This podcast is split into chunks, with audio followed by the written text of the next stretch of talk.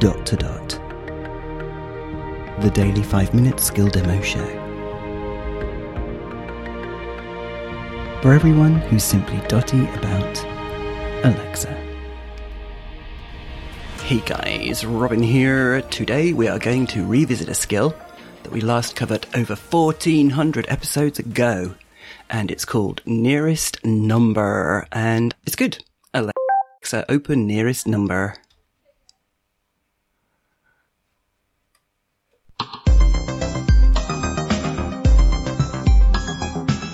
Nearest number.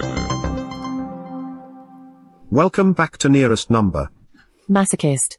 Will you play solo or head to head? Solo.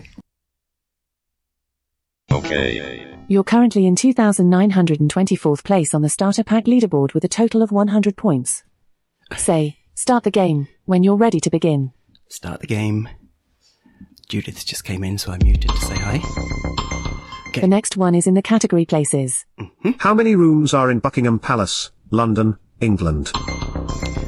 Alexa, 752. Amazing.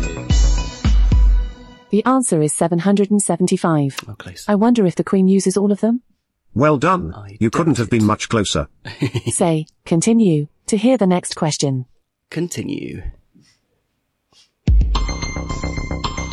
Up next is a question in the category words and language. Mm-hmm. How many words are there in William Shakespeare's play, Romeo and Juliet? Alexa, 30,000. Amazing. The answer is 24,545. all those words in Shakespeare, and I can barely understand any of them. A. That's not a bad answer at all. Say, continue, for your final question. Continue. A novel is usually 60,000, so I thought a play would be And the shorter. final category is food and drink. Mm-hmm. About how many tons of pasta do Americans eat in a year? Hmm. Alexa, 24,000.